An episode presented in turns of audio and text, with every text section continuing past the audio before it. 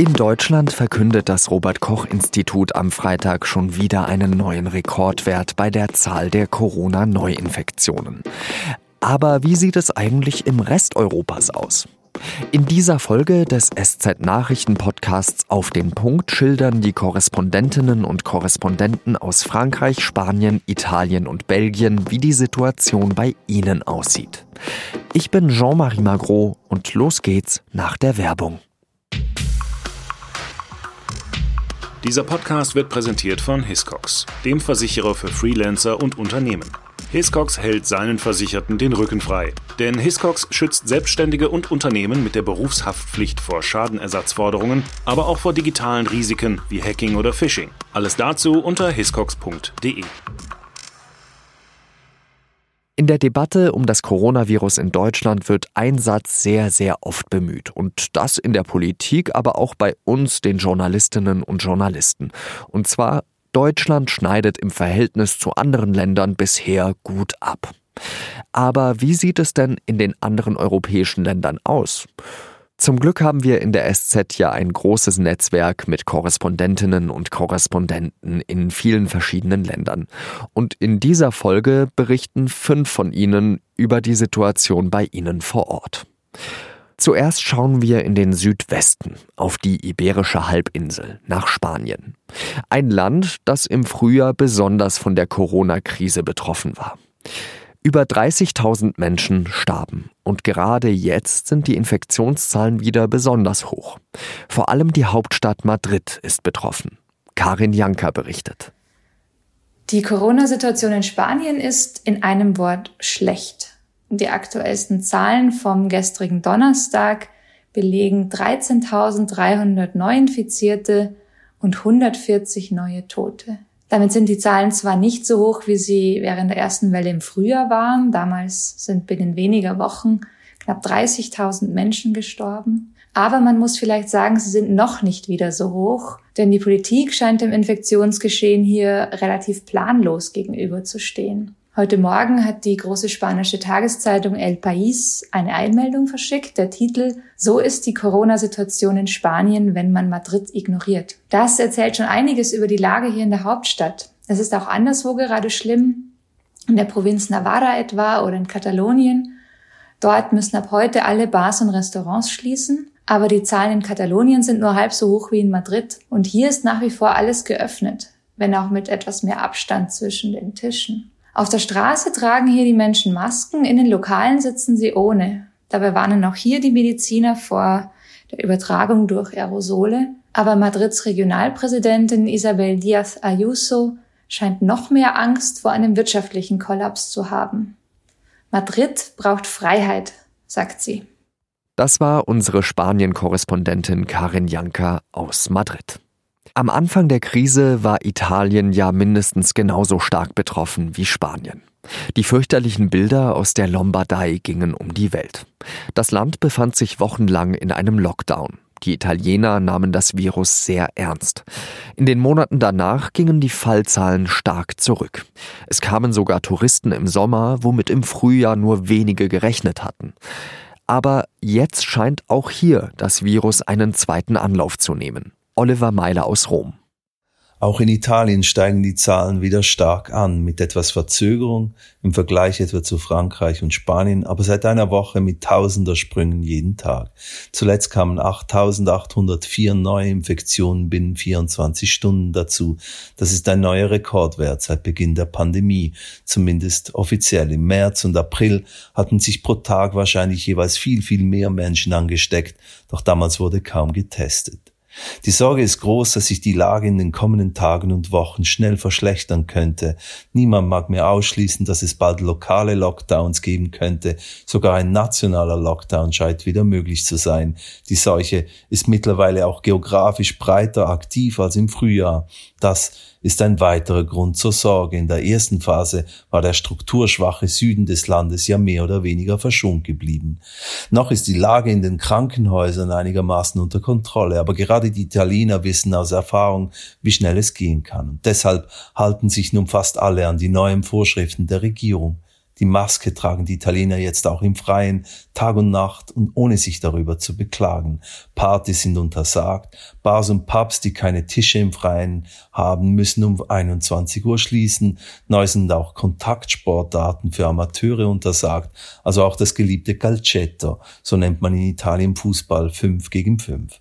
Bereits an diesem Wochenende will die Regierung nun über neue Auflagen reden. Möglich wäre eine nächtliche Sperrstunde ab 22 Uhr. Kritik muss sie dafür nicht befürchten, den Italienern braucht man den Ernst der Situation nicht zu erklären. Das war der Italien-Korrespondent Oliver Meiler aus Rom.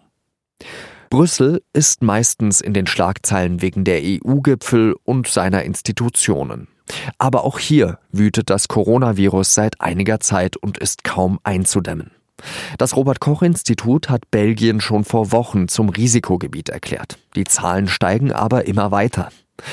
Caroline Meter-Beisel schildert ihre Eindrücke aus der belgischen Hauptstadt.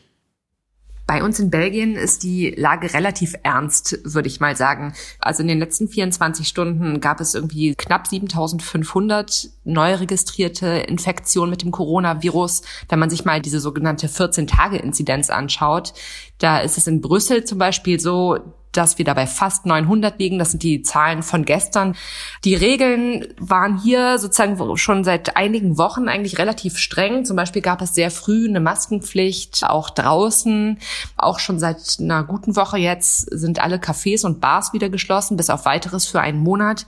Wie das weitergeht, muss man aber mal schauen, weil gerade jetzt an diesem Freitagnachmittag sich da die, die Experten nochmal zusammensetzen und damit gerechnet wird, dass heute im Laufe des Abends oder nachmittags vielleicht sogar noch neue Regeln verkündet werden. Deswegen kann sich das jetzt nochmal ändern. Erstaunlicherweise muss man sagen, dass man trotz dieser Werte und Zahlen und irgendwie schlechten Nachrichten eigentlich nicht das Gefühl hat, dass hier so eine Weltuntergangsstimmung herrscht. Was sich aber schon stark verändert hat zum Frühjahr ist, dass jedenfalls ich ganz persönlich das Gefühl habe, dass die mal so gesagt, die Einschläge so viel näher kommen. Also man spürt diese hohen Zahlen einfach, weil man sie sozusagen auch in seinem alltäglichen Leben im privaten Umfeld immer häufiger von Leuten erfährt, die positiv getestet wurden. Trotz allem ist die Stimmung nach wie vor, ich würde sagen, angespannt und ernst, aber auch nicht, also die Stimmung ist besser, als die Zahlen vermuten lassen, sagen wir mal so. Die EU-Korrespondentin Caroline Meter-Beisel berichtete aus Brüssel. Schauen wir zum größten Nachbarland Deutschlands. Ein Land, das mir persönlich auch sehr am Herzen liegt. Genau, wir schauen nach Frankreich. Dort hat der Präsident Emmanuel Macron am Anfang der Krise dem Virus noch den Krieg erklärt. Dachte man im Sommer eine Zeit lang, man würde die Krankheit beherrschen, ist damit schon längst wieder Schluss. Frankreich ist wohl gerade das am stärksten betroffene Land in Europa. Aus Paris Leo Klim. Wir haben in Frankreich jetzt 30.000 neue Fälle in 24 Stunden. Das ist Rekord, seitdem der strenge Lockdown aus dem Frühling aufgehoben wurde. Die Stimmung im Land ist anders als damals. Äh, das Virus hat insgesamt von seinem Schrecken verloren. Es ist nicht mehr so neu. Es herrscht aber auch eine gewisse Müdigkeit. Denn äh, wir kriegen ja jetzt die Ausgangssperre. Ab diesem Wochenende ist es nicht mehr erlaubt, zwischen 21 und 6 Uhr vor die Tür zu gehen. Jedenfalls für 20 Millionen Menschen in den Großstädten und in den Ballungsräumen. Also die Losung ist, arbeiten ja, Spaß haben, nach 21 Uhr nein. Es gibt Ausnahmen von der Ausgangssperre, gesundheitliche Gründe, wenn man dringend ins Krankenhaus oder zum Arzt muss, logischerweise, oder wenn man selbst jemanden pflegt oder berufliche Gründe, also Arbeiten ist erlaubt. Es gibt eine Empfehlung von Präsident Emmanuel Macron, aber auch zu Hause nicht mehr als zu sechs zu sein, wenn man jemanden, wenn man Leute einlädt und dabei auch Maske zu tragen. Die Kontaktnachverfolgung ist katastrophal. In 75 Prozent der Fälle kann man nicht herausbekommen, wo sich eine Person angesteckt hat. Und bei den Tests hinken die Behörden auch sehr hinterher. In meinem eigenen Fall hat es 20 Tage gedauert, bis ich das Ergebnis des Tests hatte. Und so kann man Corona natürlich nicht bekämpfen. Das ist peinlich für ein Land, das sich seines guten Gesundheitssystems rühmt und äh, Corona ja auch nie geleugnet hat in seiner Gefährlichkeit. Das war der Frankreich-Korrespondent Leo Klim aus Paris. Wenn ich über Europa spreche, dann fällt mir auf, dass ich dabei in erster Linie an Zentraleuropa und die Mittelmeerstaaten denke.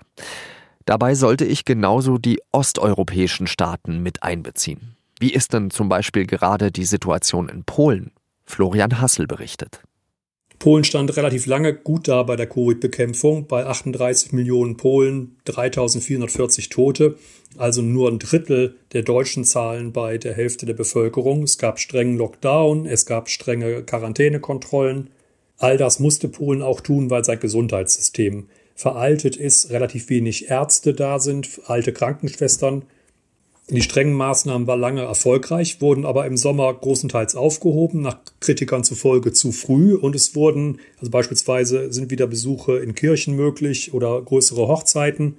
Und es wurden Kritikern zufolge viele Maßnahmen nicht getroffen, wie beispielsweise Schulung von Krankenschwestern für Beatmungsgeräte oder auch nur mehr Kontaktverfolger, weil die Gesundheitsämter in Polen praktisch nicht nachverfolgen können, wer sich wo infiziert und wer wo wann wen angesteckt hat. Jetzt ist die magische Zahl von 2000 Neuinfizierten pro Tag längst überschritten. Mittlerweile gibt es 8000 Neuinfizierte täglich und es gibt Berichte aus ganz Polen, dass das Gesundheitssystem kollabiert. Es gibt Berichte über, äh, über Kranke, die schon im Krankenwagen sterben, weil sie kein Bett und nicht gut, geschweige denn ein Beatmungsgerät mehr finden. Die Regierung beschließt jetzt Maßnahmen wie Maskentragen in der Öffentlichkeit, Schließen von äh, Schwimmbädern und Sportclubs, Beschränkungen in Geschäften. Wie sich das auswirken wird und ob es schnell genug Wirkung zeigt, weiß niemand. Und die Befürchtung ist, dass schon im Dezember bis zu 500 Polen täglich sterben werden. Das war Florian Hassel aus Warschau. Und jetzt haben wir noch ein paar weitere Nachrichten für Sie.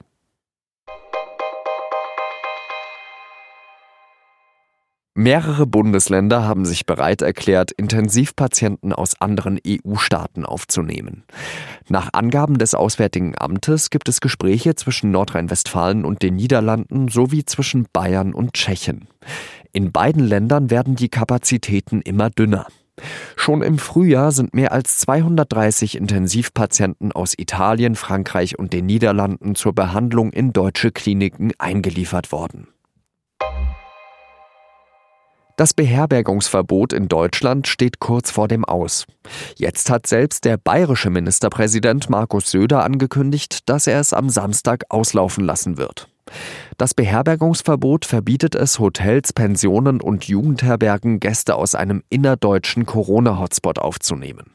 Es sei denn, sie weisen einen zeitnahen negativen Corona-Test vor. Söder begründete die Entscheidung damit, dass die Maßnahme überflüssig sei, wenn sämtliche anderen Corona-Beschränkungen konsequent angewendet würden. Im Verhältnis steht Deutschland also immer noch ganz gut da. Aber wie schnell so eine Situation kippen kann, das haben wir von unseren verschiedenen Korrespondentinnen und Korrespondenten aus den unterschiedlichen Ländern Europas in dieser Folge gehört. In diesem Sinne, seien Sie vorsichtig, nehmen Sie die Krankheit ernst und bleiben oder werden Sie vor allem gesund. Und noch eine Sache. So ein Korrespondentennetzwerk wie die SZ es hat, ist nicht kostenlos. Unseren Journalismus können Sie am besten mit einem Abonnement unterstützen. Und diesen Podcast mit einer Bewertung auf Apple Podcast und wenn Sie anderen davon erzählen.